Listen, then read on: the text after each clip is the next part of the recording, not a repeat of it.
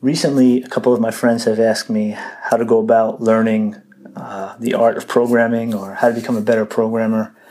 And I think the best way to level up as a developer is the same way that you would level up as anything else in life, and that is to find a person or a group of people that are at the level you aspire to be at and to let yourself be mentored by them.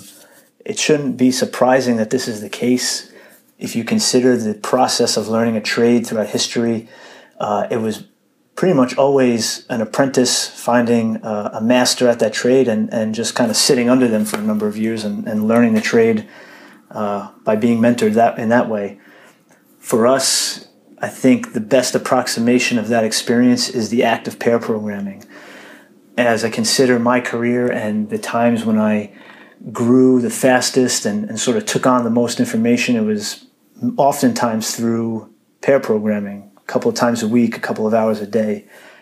The benefit of pair programming is that you get insight into the thought process of someone who's more senior than you. You can certainly learn a lot from reading books and blog posts, but there's only so far that those things can take you. And eventually you're going to want to get beyond copying and pasting snippets from Stack Overflow or gists, and you're going to want to understand the why uh, why is this approach taken? Why is this considered the best practice? What are the trade offs that were considered when choosing this library or this uh, design?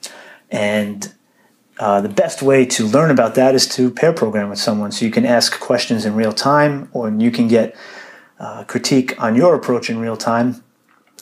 You might not always agree with the person you're pairing with, even if they are senior.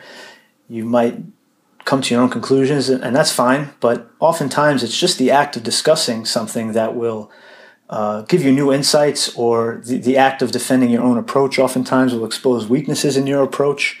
Uh, and it's that back and forth that's really valuable. So, uh, if you are someone who wants to get better at programming, I would strongly encourage you to find someone to pair with.